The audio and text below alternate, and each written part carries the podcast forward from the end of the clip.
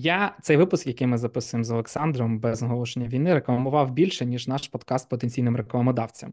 Е, Тому що я так хотів його записати, що в мене я прям сьогодні зранку аж прокинувся раніше. Так в мене серце е, тьохкало, і це не тахікардія. Це так так мені хочеться на цю, цю тему. Так от, якийсь час назад я побачив твіт якогось мужика, неважливо якого, про те, що він каже: А вам не здається, що ми на порозі Третьої світової війни? І він каже: Ну тому що дивіться, е, Друга світова війна ж теж почалася не коли на Польщу напали, а почалася раніше. Там Аншлюс Австрії, там забрали е, в Чехословакії якась частину землі в Чехословаччини. Там Японія собі билася з кимось одними. В Порт е, в Іспанії своя якась громадянська війна. І він якби підводив до того, що в 30-х роках було дуже дуже багато конфліктів, які стали скажімо, такими предвісниками третьої світової війни. І він от говорить, що дивіться зараз те саме Росія взагалі творить безпреділ там останніх 15 років по всьому світу, що хочете робить. Тепер повномасштабна війна в Україні. Е, Півден Північна Корея тими ракетами стріляє по всім підряд. Е, на близький схід взагалі страшно дивитися. Е, Китай каже, що нападе на Тайвань. Коротше, біда страшна. І навіть на одній з моїх найулюбленіших американських розсилок від Axios виходить е, стаття, чи не знаю, чи як вони це називають. War warnings everywhere. І вони типу кажуть про те, що капець, капець зі всіх сторін. Ну, Олександр каже, це все алармісти, але так чи інакше. Олександр, про що ми будемо говорити сьогодні? Ну, будемо розказувати про те, як світ е, дійшов в 1939 році до того, що справді вибухнула глобальна світова війна, конфлікт між е, добром і злом. Ми скажемо зараз. Е, хоча чи радянський союз був на стороні добра, і чи був частиною добра, це вже більш таке складне питання. Але будемо говорити про різні аналогії з 1930-х років, які зараз теж повторюються, і де ми бачимо певні схожості, але також про те, що реально відрізняє ситуацію з 1930-х років і ту, яку ми маємо зараз. Я скажу, по-перше, що я думаю, що третя світова війна може бути. Олександр вам буде розповідати, що ні. Ми подивимося, можливо, в майбутньому будемо розвивати цю тему. Е, Тому я не такий оптимістичний, як ти. Але в чому я оптимістичний, так це в тому, що у нас є класний партнер, це компанія Comfy, величезна мережа з більш як сотні офлайн-магазинів, величезний асортимент в онлайн-магазині. Ну і звісно, застосунок Comfy завантажуйте, дивіться, обирайте все, що вам потрібно. Великий асортимент найрізноманітнішої техніки. Comfy number one по домашнім е, гаджетам та аксесуарам. Заходьте, обирайте все, що вам потрібно, замовляйте, вам доставлять, занесуть за потреби, навіть встановлять та на налаштують. Комфі наш великий партнер, хороший друг. Я закликаю користуватися послугами цієї компанії. Ну і звісно, хочу сказати, що в Comfy зараз є благодійний мерч, 100% прибутку йде на повернись живим. І тут м я також хочу сказати, щоб ви не забували підтримувати як збори там людей, яких ви бачите в соціальних мережах, яким ви довіряєте, так і збори великих фондів, тому що це насправді важливо. Вони надають компетентну допомогу, точно знають, що краще купити, у кого краще купити, кому передати на фронт. І от Comfy, зокрема, і підтримує одну з таких ініціатив Повернись живим. Я вас також закликаю підтримувати такі великі фонди. Це важливо. Comfy, дякую за те, що підтримуєте нас та наш подкаст. Е, ми йдемо до теми того, що хто його знає, може буде третя світова війна. Олександр каже, що не буде, але але ми побачимо. Побачимо, побачимо, казали в Тіктоці. Давай почнемо з термінології. Те, що ми зараз знаємо як Першу світову війну, називали Великою війною або світовою війною станом на 1914 чи 1918 рік ніхто ж сподіватися не міг, що буде друга. Тобто, відповідно, ніхто ж після Першої світової війни її так не називав. Е, досить цікаво, що першу згадку про Першу світову війну зустрічаємо в лютневому номері журналу Time за 1939 рік тобто про е, напередодні Другої світової, тобто ще перед початком нового світового конфлікту, тому що після Мюнхенської змови 38-го року, після цих всіх цих різних зашкварів, про які ми зараз будемо говорити, існували обґрунтовані побоювання, що Німеччина на цьому не зупиниться, і світ чекає повторення світового конфлікту. Натомість термін Друга світова війна почали вживати ще до завершення самого конфлікту.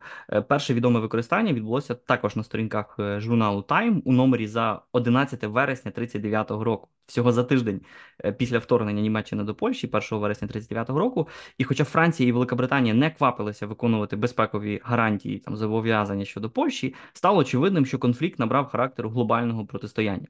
Е, тому не може зараз не турбувати все частіше вживання в публічному просторі терміну Третя світова війна. Тому що є якась аналогія, що насправді, от напередодні реально великих зашкварів, великих конфліктів, світ починає говорити про наближення світового конфлікту. Якщо ми навіть почитаємо газети за 39 рік, до вересня 39-го року, ми там побачимо дуже схожу атмосферу, дуже схожий клімат до того, який ми маємо зараз, після початку російського вторгнення в Україні, після різноманітних інших конфліктів в різних частинах світу. А що ж взагалі тоді в такому випадку робить війну світовою? От як ти думаєш, що реально робить війну світовою? Я думаю, що багато учасників, е, широка географія, ну тобто, що це не не одна між не дві країни між собою. І третє, напевно, якась е, те, що ми з тобою говорили, колись тотальна війна, коли економіки країн дуже сильно переходять на військові рейки. Давай значимо, що я не знав, що ти мене це спитаєш, тому це не підготовлена відповідь, а мій мисленнєвий Але прямо в точку. речовина. Дуже добре, тому що якраз саме це і робить е, світову війну світовою. По-перше, глобальний масштаб. В світових війнах беруть участь е, як окремі країни, так і різні блоки, е, так і різні недержавні групи, різні парамілітарні, терористичні, якісь там інші проксі і так далі. До Другої світової війни, наприклад, були залучені майже всі частини світу. Всі, ну практично всюди це все було. Лише декілька країн залишалися нейтральними. Зокрема, нейтралітет зберегли Швейцарія, Швеція, Ірландія. Ватикан. Ну, Ватикан був всередині Італії, тому там особливо вибору не було. І цікаво, що Туреччина, Туреччина, яка ми знаємо, як Ердоган зараз себе веде. От насправді Туреччина я навіть не знав. До лютого 45-го року так і не вступала на боці країн-союзників. Але перед самим кінцем війни вирішила вирішила зробити е, такий крок. А вона пускала військові кораблі у Чорне море? Я цього не знаю, але можемо про це навіть записати якийсь е, окремий випуск. А слухай, а Австралія воювала чи ні?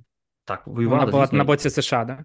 Так, так. Це Австралія ж була домініоном е, фактично Великої Британії, якби таким союзницькою країною, так як і Канада. Канада дуже дуже активно брала участь у е, війні. Але що теж відрізняє світову війну від локальної чи регіональної? Тому що те, е, що зараз прийнято називати Другою світовою війною, швидко набуло ну, справді глобального значення. Треба розуміти, що обидва європейські суперники Німеччини, тобто Франція і Е, Велика Британія володіли імперіями, які простягалися по всьому світу. Пам'ятаємо, що станом на 1939 рік на світі існувало лише 58 незалежних держав, принаймні визнаних однією державою.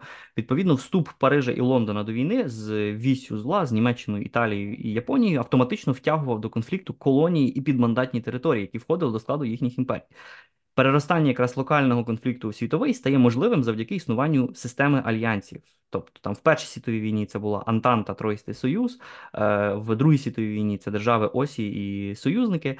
І це досить тонка матерія, тому що важко передбачити реакцію зв'язаних е, з системою колективної безпеки членів блоку на потенційну агресію. Тобто, якщо вбивство Франца Фердинанда в червні 2014 року розпочало Першу світову війну, то напад Третього рейху на Польщу у вересні 39-го не означав автоматичного вступу до війни польських союзників Франції і Великої Британії.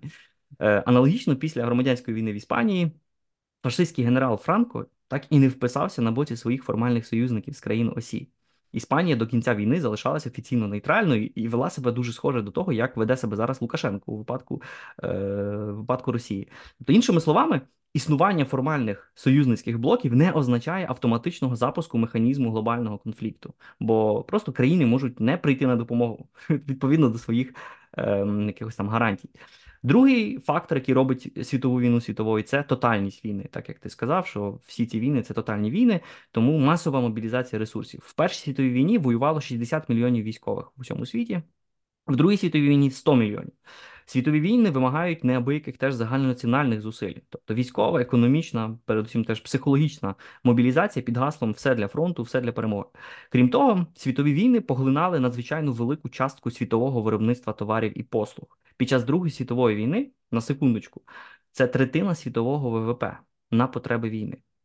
Якщо ми поглянемо на десятиліття, яке передувало початку Другої світової війни, третій рейх призначав на військові видатки 8% ВВП в 1935 році, 13% в 36-му, 17 в 38-му, в останній рік напередодні війни 23%. відсотки. Тобто бачимо, як як зростали е, відсотки ВВП на на оборонку. Натомість Велика Британія для порівняння нарощувала оборонний бюджет з 2% ВВП в 35-му до 22% в 39-му. І практично нас догнала Німеччина. Тобто готувалися до війни. Тобто не було Але так, не що хотіли її помічати. Ну слухай, не можна ж не помітити, що якась країна виросла з кількох відсотків до 20. Це ж взагалі. Ну, зрозуміло, і саме тому Велика Британія теж озброювалася, бо було зрозуміло, що можливо доведеться все-таки воювати. Не було так, що все закрили очі і нічого не роблять. І тепер порівняємо це з тим, що ми маємо зараз. Жоден з великих гравців, навіть Російська Федерація, і близько не інвестує так багато в оборонку, як в 30-ті роки, ще напередодні Другої світової війни, це робили інші ну, різноманітні європейські країни. Тобто, в 24-му році Україна виділить на ВВП скільки там до 30% е, на оборонку піде нашого ВВП. Е, Росія, Російська Федерація це 7% е, на війну, які ну доволі активну війну, масштабну війну. Китай, оборонний бюджет Китаю 2%. 2% ну, але ну там як як рахувати? Росія в 24-му році виділяє гроші на оборонку більше ніж на медичну сферу, соціальну, на ще абсолютно. Але при дуже, цьому дуже це багато. але при цьому це е, якраз ці 6% ВВП. Тобто, е, якби масштаб зовсім не той. Саудівська Аравія, наприклад, має на оборонку виділяє там 7,4. Тобто, в принципі, от якраз там Саудівська Аравія теж схоже, що готується до якогось е, зашквару, до якогось конфлікту. США теж якось не нарощує. Е, і ця статистика, в принципі, не дозволяє говорити, що світ якось особливо готується до глобального конфлікту. Це не означає, що його не буде. Я просто кажу, що просто вони не готуються до, до конфлікту, так як це було 30-ті роки. Інший фактор, який робить світовою, чи чи який в'яжеться якось світовою війною, це масовість жертв. Втрати Другої світової війни це одні з найвищих в історії людства, охоплюючи як військовослужбовців, так і дуже багато цивільного населення. За оцінками, загальна кількість жертв коливається від 70 до 85 мільйонів е, людей. Це становило в тодішніх реаліях десь 3-4% населення планети на той час. Е, якщо перекласти 3-4 чи 34, ти сказав? 3-4, 3,4. Ну там 3 угу. або 4. На сьогоднішній реалії це б якби загинуло там 320 мільйонів е, людей. Тобто, в принципі, якщо навіть порахувати масштаб конфлікту е, в Україні, в Палестині, там е, в багатьох інших частинах світу, ну поки що ми не навіть Ні, ну, навіть ну, слухай, близько не наближаємося до війни. що війна але... ще третя світова не почалась. Да. Абсолютно, але так само ми не можемо і зараз про це детальніше поговоримо. Порівняти втрат, навіть українських втрат в і російських втрат в війні е, російсько-українській війні з тими втратами, які були в 30-ті роки в різноманітних конфліктах, які передували Другій світовій війні. Тоді, наприклад, в Ефіопії гинуло значно більше людей, і про це ми якраз теж будемо зараз трошки детальніше говорити. Слухай, я хотів ще одну штуку згадати. Бач, сіра речовина тече не так швидко. Все-таки про збільшення оборонних бюджетів. Німеччина е, ой, да, Німеччина сказала, що вкладе додаткових 100 мільярдів. Е, Польща е, там в два ледь не в два рази ж збільшила да, свій оборонний так. бюджет. І багато європейських країн сказали, що вони вперше, хоча б дійдуть до 2% ВВП. Ключове, як це ключове сказали. Дата. Ключове сказали, тому що Німеччина так воно реально не може. В них там фермери протестують, тому що їм там 10 мільярдів в них забрали е, на з дотацій, да, а їм треба на 100 мільярдів зробити. Ну ти, ти уявляєш собі, наскільки насправді німецьке там західноєвропейське суспільство не готові до того, щоб зараз е, перекладати. Але е, Німеччина гроші. страшно багато країн. Так, Просто але ніхто не хоче перекладати з кубишки. Ну просто там є свої кубишки на, на свої потреби. Розумієш, е, кубишка на мілітарні потреби вона ще поки що не не хоче наповнюватися. І така така просто такі реалії. Е, але чому ми, в принципі, вважаємо, що Друга світова війна була якоюсь там неминучою? Тобто, чи можемо сказати, що і третя світова якась неминуча, якщо ми маємо набір фактів? Е, ну, спочатку треба сказати, що загально прийняте уявлення про початок і чи по причини Другої світової війни більш-менш таке, що були три країни які відчували себе невдахами Версальського порядку після Першої світової війни, тобто Німеччина, Італія і Японія. Вони вирішили підпалити світ, аби таки опинитися за столом великих держав, долучитися до поїдання колоніального пирога у країнах е, третього світу, там переподілити собі трохи е, ресурси і заробити, е, заробити впливи, гроші і так далі німецьким, італійським, японським народами і їхніми політичними елітами рухала потреба помсти за приниження, е, яких вони зазнали там від англосаксів і від Франції, там від інших е, західних країн. Якраз відчуваючи невдоволення існуючим світопорядком, переживаючи теж економічний колапс, ліхі 20-ті, е, якби зараз можна було так аналогічно сказати, ці народи невдахи почали все-таки давати демократичний мандат політикам, які обіцяли повернення величі, швидке вирішення їхніх проблем, якраз Адольф Гітлер у Німеччині, Беніто Муссоліні в Італії, японська військово-політична еліта навколо імператора Хірохіто. Тобто, в принципі, народи самі згодились на те, що їх будуть тягнути у світовий е, конфлікт. Досить швидко виявилося, що борцям з усталеним світопорядком краще працювати разом. Е, так починається поступовий процес формування осі держав, е, вісі зла е, протягом 1930-х років, якраз об'єднання на основі різних спільних інтересів і опозиції до Версальського світопорядку. Перший крок до формування альянсу був зроблений завдяки співпраці між Німеччиною і Італією. Беніто Мусоліні, фашистський лідер Італії, спочатку скептично ставився до Адольфа Гітлера і до нацистської Німеччини, але згодом інтереси країн були настільки близькими схожими. Що треба було якось е, працювати разом, треба було разом протистояти комунізму і версальському порядку, і тим паче, що цей порядок накладав на Німеччину дуже суворі обмеження. Наприклад, не можна було мати армію більшу там від певної кількості солдатів. Ну а з іншого боку, цей порядок теж не подобався Італії, оскільки Італія не отримувала того, на що вона сподівалася, хоча вона брала участь в першій світовій війні на боці країн Антанти і була формально переможцем. Сам термін вісь вперше з'явився після проголошення тіснішого союзу Риму і Берліна у 1936 році. В тому ж році до нового альянсу приєдналася Японія. Був тоді підписаний антикомінтернівський пакт, спрямований проти комуністичного інтернаціоналу, а відповідно проти СРСР і міжнародного комунізму. Але з іншого боку, крім самого СРСР і проти комунізму, ці країни виступали якраз і проти західних держав. Тобто вони не любили як одних, так і інших. Якраз формування цього цієї вісі зла закінчилося сталевим пактом між Італією і Німеччиною в березні 39-го року. Відповідно до цього договору, кожна з тих країн зобов'язувалася прийти на допомогу, якщо е, якщо почнеться війна. Війна, до якої Німеччина і Італія дуже активно готувалися протягом 30-х, якраз інвестовуючи в це дуже великі кошти. А що на це все західні держави? Вони що не бачили, що ці збираються між собою якось е, дружити. Вони прийняли стратегію, яку ми зараз знаємо. Там в підручниках про це часто пишуть, як умиротворення агресора. Треба пам'ятати, що політика Франції і Великої Британії в 30-ті роки була результатом складної взаємодії внутрішніх і міжнародних інтересів. По-перше, у західних демократіях, які були нажахані досвідом Першої світової війни, масовою мобілізацією, величезними втратами, існував широкий фронт спротиву мілітаризму і будь-яким ідеям того, що треба витрачати гроші на армію. У Великій Британії рух ні війні. Інтернаціональний опор опір війні, всі ці рухи виступали з радикальною формою протестів і громадянської непокори аж до відмови служити в збройних силах у Франції. Влітку 36-го року понад мільйон людей пройшли маршем Парижем на підтримку міжнародного миру. Що ми, мовляв, не будемо втягнені в ніякий конфлікт. Інспіровані комуністами пацифістські рухи в Європі в Америці мали серйозний вплив на настрої політичних еліт всіх цих держав. І ці держави, і ці політичні еліти робили все, аби уникнути нової великої війни. Саме тому публічно підтримували різноманітні ініціативи на зразок конференції з роззброєння, е, там яку ну справді там використовували як доказ е, своїх дуже добрих намірів. І ця ініціатива вона в принципі ж нічого нікому не допомогла, бо ніхто ж не збирався роззброюватися, і вже в 34-му році е, більше цю конференцію не, не скликали. Другий важливий фактор, який вів до політики умиротворення, мав цілком прагматичний сенс. Франція, Велика Британія дбали передусім про виживання своїх імперій. Всі пам'ятали, як Перша світова війна зруйнувала чотири великі європейські імперії: німецька, там австро-угорська, російська і османська. І хоча західні держави були прямими бенефіціарами розпаду цього імперського світопорядку, ніхто не гарантував, що нова війна збереже е, там британські володіння в Індії, французькі в Африці і так далі. У Лондоні в Парижі, зрештою, усвідомлювали, що досягли світового домінування, яке було абсолютно непропорційне реальним силам цих країн. Ну там з точки зору демографії, з точки зору економічного, економічних впливів, і все лише тому, що за бортом світопорядку опинилися такі країни, як Німеччина і СРСР, які не були членами цього Версальського порядку, і Сполучені Штати, які були десь там далеко, були ізоляціоністськими. Відповідно, Париж і Лондон могли робити, що вони хотіли.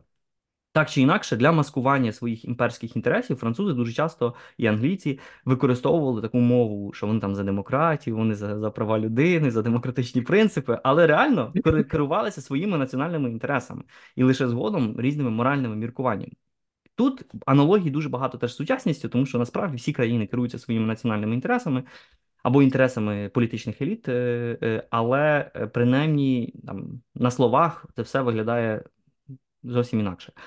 Е, Тут теж не можна не згадати про різні економічні фактори, які призводять до світових е, воєн, зокрема до Другої світової війни. 30-ті роки прийшли у пройшли в такій важкій атмосфері е, виходу з економічної депресії. Держави були змушені тісніше в'язати свої дипломатичні економічні інтереси, тим більше, що зі зростанням світової торгівлі ем, економічні питання безпосередньо впливали на дипломатію. Франція, Велика Британія були країнами з економікою, яка явно занепадала то і справді вони не відповідали вже економіки цих країн, не відповідали їхньому геополітичному статусу.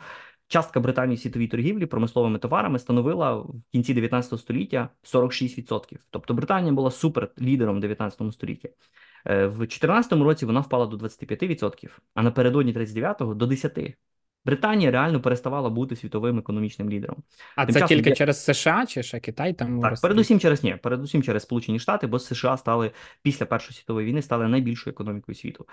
Тим часом Японія, Німеччина, Італія були новими індустріальними економіками з високими темпами зростання. І доволі дуже цікаво, що до 1928 року Німеччина майже повернулася до своїх економічних е, е, можливостей напередодні е, Першої світової війни. Тобто можна там багато говорити про те, що там була був зашквар в економіці, там гіперінфляція і так далі, але Німеччина реально вставала з колін.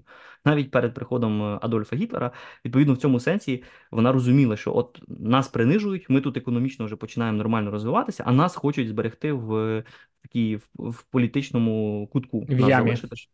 Да, щоб ми нічого там не мали ніякого впливу на світові е, процеси. Якраз швидкість цих змін і відносне економічне ослаблення Західної Європи відпові...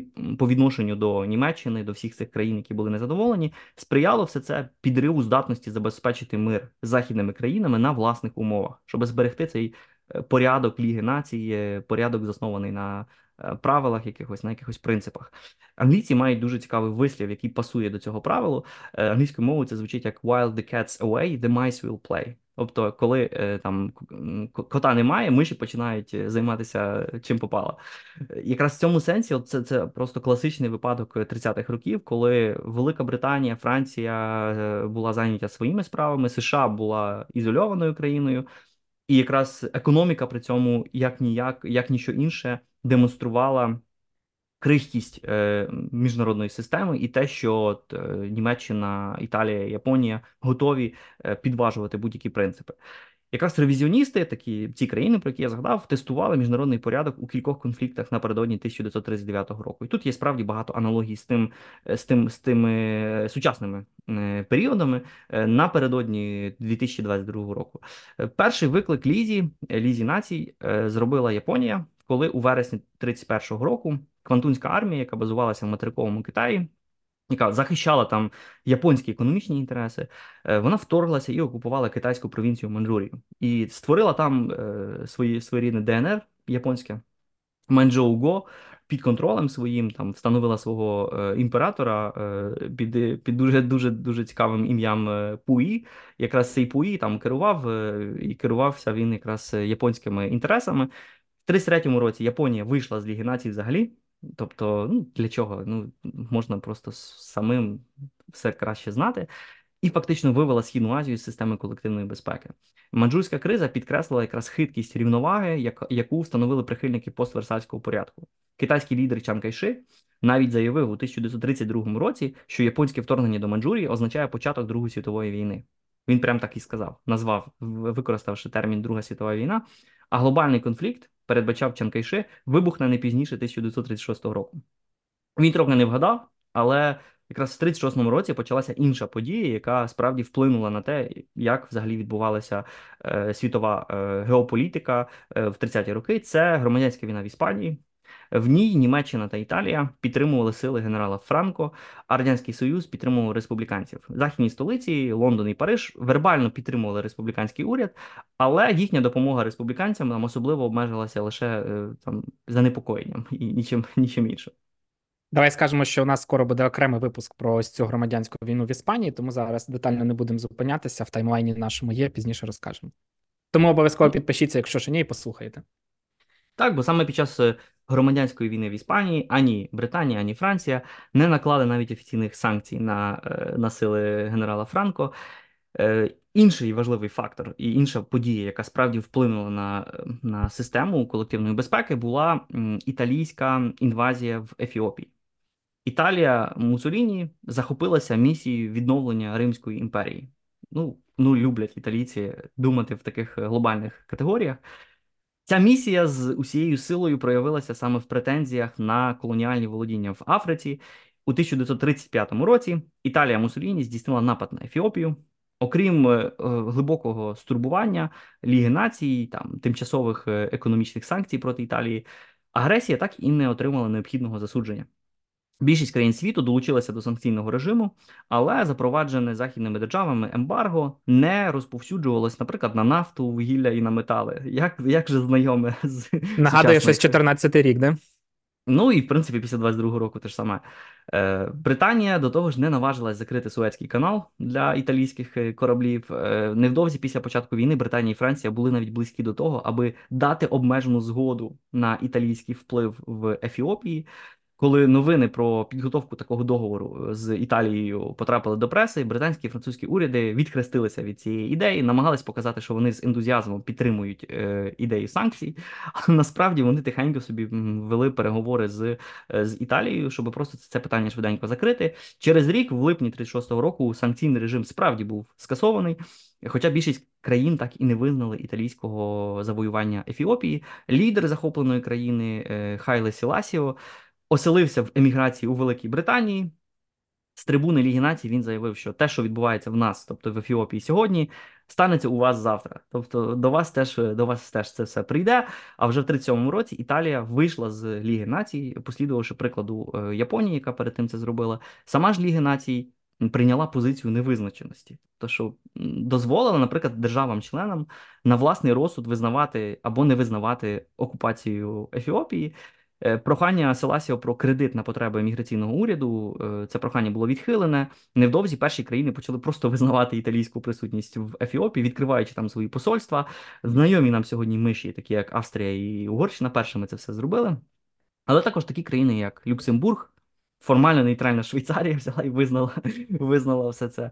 Ну а фактично визнали реально визнала Велика Британія і Франція, відкриваючи в Адисабебі свої дипломатичні представництва. Якщо Манджурія поклала початок занепаду Ліги націй, то Ефіопія призвела до її остаточного занепаду, остаточного краху. Стало очевидним, що взагалі ніякі міжнародні правила не працюють, тим більше, що західні країни самі закривають очі на на все це. Ну, здавалось би, чому Чому не за, не засудити Італію за за такі дії? Насправді західні країни намагалися е, не допустити союзу між Італією і Німеччиною, і в такий спосіб, ідучи на поступки Мусоліні, вважалося, що вдасться вдасться його утримати від глибшого тіснішого союзу з Адольфом Гітлером.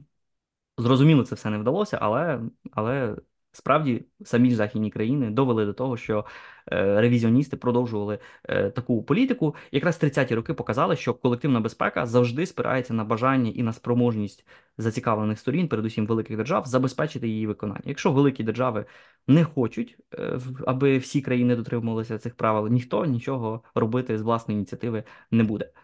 І тут а можна я тут додам? Дві дві, дві штучки, ти просто мене надихнув на е, думку. Я недавно читав е, про це також. Що е, ти кажеш, що вони там Франція і Британія пішли на зустріч Італії для того, щоб її якби ну там стримати. Але насправді зараз багато говорять про 300 мільярдів заморожених російських резервів, які хочуть передати Україні, але не ну бояться передавати, бо кажуть, мовляв, це підірве довіру до євро там і до долара як резервних таких місць, де зберігати кошти. І один якийсь там науковець, фінансист каже: А ви не думаєте? Думаєте, що це навпаки інша історія, оскільки ви нічого з цими грошима не можете робити чи не хочете, ви фактично іншим диктаторам розв'язуєте руки і кажете: робіть, що хочете, не переживайте з вашими грошима, буде все добре, не присилайте їх нам. Хоча іншого, ну якби іншого резерву і немає, крім як в Європу вкласти десь там в фунт, євро чи долар, тому що так чи інакше це глобальні світові валюти. Ніхто не понесе свої гроші Китаю там чи чи Індії, чи не знаю, Об'єднаним Арабським Еміратам. І по суті, це така якби історія не про примирення, а історія якраз про те, що ви диктатор і хочете щось погане зробити. Не переживайте з вашими грошима, все буде добре. Е, їх не передадуть по е, стороні, що постраждала, і е, фактично цим самим розв'язуються руки. І от зараз такі, от якісь там важливі, не знаю, в в, в визнані науковці, вони от про це якраз і говорять, що політика ось цього умиротворення вона насправді не діє так, як потрібно було, і фактично ти розпереповідаєш історію 80-літньої давності, яка це лише підтверджує. Абсолютно, і це один з тих аргументів, які підтверджують тезу, яку я так розумію, ти хочеш захищати, що ми стоїмо на порозі Третьої світової війни. Але на сам кінець я скажу свою позицію щодо цього питання. Я, наведу кілька факторів, які, на мій погляд, роблять третю світову не те, що мало ймовірною, але принаймні менш ймовірною, ніж е, події, які відбувалися в 1900 30-ті роки. По-перше, як я вже сказав, ми зараз не бачимо відчутного нарощування видатків на озброєння. Знову, це не означає, що війни не буде, тому що, в принципі, може може запрацювати механізм такого неочікуваного результату, коли ніхто ні, до чого не готується, а війна просто взяла і почалася. Але як перша, так і Друга світова війна розпочалися після десятиліть нарощування військової могутності і нарощування військових бюджетів. Бо просто, щоб вести війни, ну потрібно мати зброю. Тобто, це ну це таке ну, правило правило тут працює. Кожна країна рахує, які в неї є можливості. Можливо, саме тому нам і не дають е, зброю, тому що в такій кількості, в якій нам потрібно, тому що справді люди країни заходу заходу готуються до потенційного конфлікту. Але я поки що не бачу реального нарощування е, військових е, бюджетів. Враховуючи теж ну, цей факт, мені здається, що Третя світова війна вона менш ймовірна, ніж це була друг, ніж Друга світова війна чи чи перша. Другий аргумент, який, на жаль, на жаль, він теж очевидний, це те, що в американській концепції глобальної гегемонії відбувається якась зміна. Тобто здається, що Вашингтон все більше відмовляється від ролі глобального поліцейського і не буде схильний вписуватися за кожну жертву ревізіоністів. Тобто, е, якщо, припустимо, Китай нападе на Тайвань, то Сполучені Штати в принципі можуть е, не вступати в конфлікт, і просто, якщо іншими словами, то локальні конфлікти вони будуть всюди. Буде там буде війна Росії проти України, буде війна там е, Китаю проти Тайваню, буде там палестинський конфлікт і так далі. Але вони не переростатимуть глобальне протистояння, тому що глобальний гравець не зацікавлений буде в тому, щоб вписуватися за сили добра. І це, звісно, дуже погана новина для України, чи там погана новина для всіх е, сил добра. Але ну реальність така: американські еліти повертаються до ізоляціонізму, і вони просто, мені здається, не не готові, не готові е, приходити на допомогу. Третій аргумент це те, що на відміну від е, 30-х років е, в сучасному світі 200 держав, а не 58. Тобто немає імперського порядку, і існує дуже величезна група країн, які швидше за все захочуть залишитися нейтральними. І це не такі країни, де там живе дві людини. Це країни, в яких живуть мільйони. Там умовна Індія, наприклад, вона можливо не буде хотіти е, входити до світового конфлікту, враховуючи, що вона ще не є, не, досягнула тих е, індустріальних чи військових можливостей, на які вона е, претендує. Відповідно, Е, сила всіх цих країн, е, те, що зараз називається глобальним півднем, е, і всі ці країни не виглядає, що зацікавлені в особисте втручання в війну, потенційну війну між Китаєм і Сполученими Штатами Америки. І тому мені здається, що це теж зробить війну не світовою, а швидше локальною. Тобто не будуть всі воювати проти всіх в якихось великих блоках, яких в принципі і немає. Якщо ми говоримо про блоки, то існує НАТО. Так, можна назвати, що це є один з блоків. А що що стоїть напроти НАТО? Брікс, мені здається, теж дуже сумнівний блок, тому що там є країни, які між собою воюють. Ну тобто, ми не можемо сказати, що е, Італія з Німеччиною воювали 1930-ті роки. Там були справді різні інтереси і різний погляд на різні питання. Але на відміну від Китаю і Індії, які формально належать до БРІКС, е, вони не мали тоді якихось формальних територіальних претензій один до одного. В цьому сенсі, звісно ж, зараз ситуація зовсім зовсім інша. Ну і останній, і мені здається, найважливіший аргумент це ядерне стримування. Все-таки після винайдення ядерної зброї як наразі, принаймні, не було жодного такого відчутного конфлікту між е, великими державами, прямого безпосереднього зіткнення між Вашингтоном і Москвою чи між іншими ядерними державами, за винятком, можливо, випадку Індії Пакистану, але там якраз ядерне стримування і забезпечує е, відносне принаймні обмеження ареалу е, військового конфлікту. Там є якісь внутрішні, можуть бути навіть прикордонні конфлікти, але вони не завершуються повноцінними масштабними війнами. І якраз мені здається, що ядерне стримування робить третю світову війну менш імовірною. Я хочу стати чотири пункти. Один з них ти вже вкрав, бо я хотів стати, що ядерна зброя це єдина причина, яка, на мою думку, не дасть статися третій світовій війні, тому що ядерна зброя її стає більше. Ми буквально днями побачили новину про те, що Китай збільшує число боєголовок.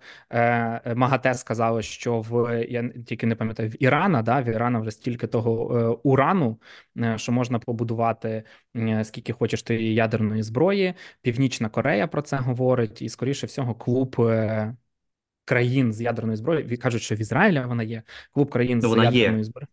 Да, е, вона ну, типу, збільшується. Тому Так, це Південна Корея швидше за все зробить собі ядерну зброю. В неї там буквально місяць вона до так як принаймні кажуть. А, от бачиш, тому да, тому ядерної зброї буде багато, і можливо, це буде стримування.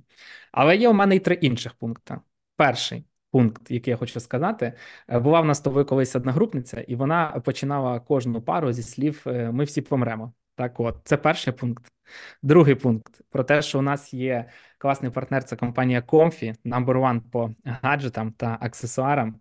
Е, залітайте в Comfy на сайт, в застосунок, в мережу з більше як сотні магазинів. Обирайте все, що вам потрібно. Там величезний асортимент товарів. Привезуть куди скажуть, налаштуєте, якщо попросите, занесуть куди потрібно. Е, Comfy наш великий партнер. Дякую їм, що підтримуєте цей випуск. У них ще є благодійний мерч, 100% прибутку на ПЖ. І пункт третій, який четвертий, ну ти один вкрав, тому буде третій.